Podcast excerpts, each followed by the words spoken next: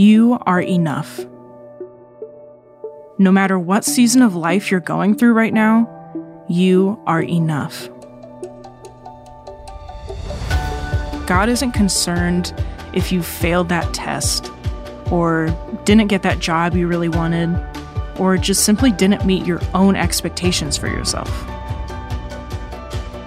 Because even when you feel like a disappointment, a complete failure even, you are still beloved in God's eyes. You are enough.